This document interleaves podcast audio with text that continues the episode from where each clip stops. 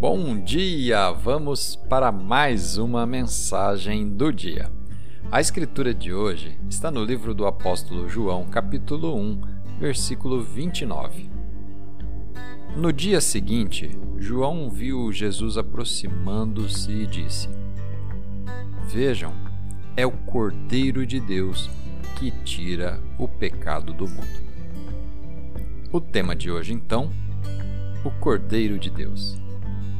No Antigo Testamento, a única maneira de se ter os pecados perdoados era sacrificando um animal. Todos os anos, no dia da expiação, o sumo sacerdote oferecia um sacrifício por seus pecados e pelos pecados de todas as pessoas. Se o sacrifício cumprisse todos os requisitos, seus pecados seriam removidos e eles seriam cobertos até o sacrifício do dia da expiação do ano seguinte. Esse era um processo contínuo e cíclico de perdão temporário. E Jesus é o Cordeiro de Deus que realmente tira o nosso pecado.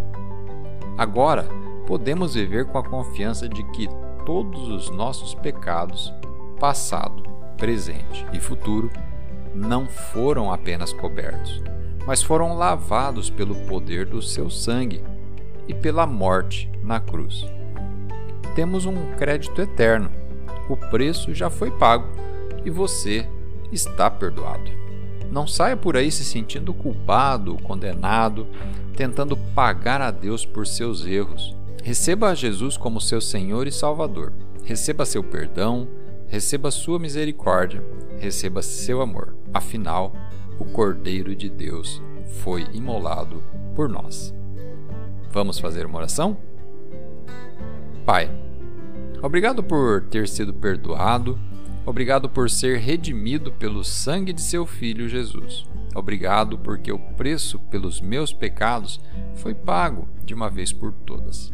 Eu recebo seu amor e perdão e me recuso a viver sob culpa e condenação em nome de Jesus. Amém.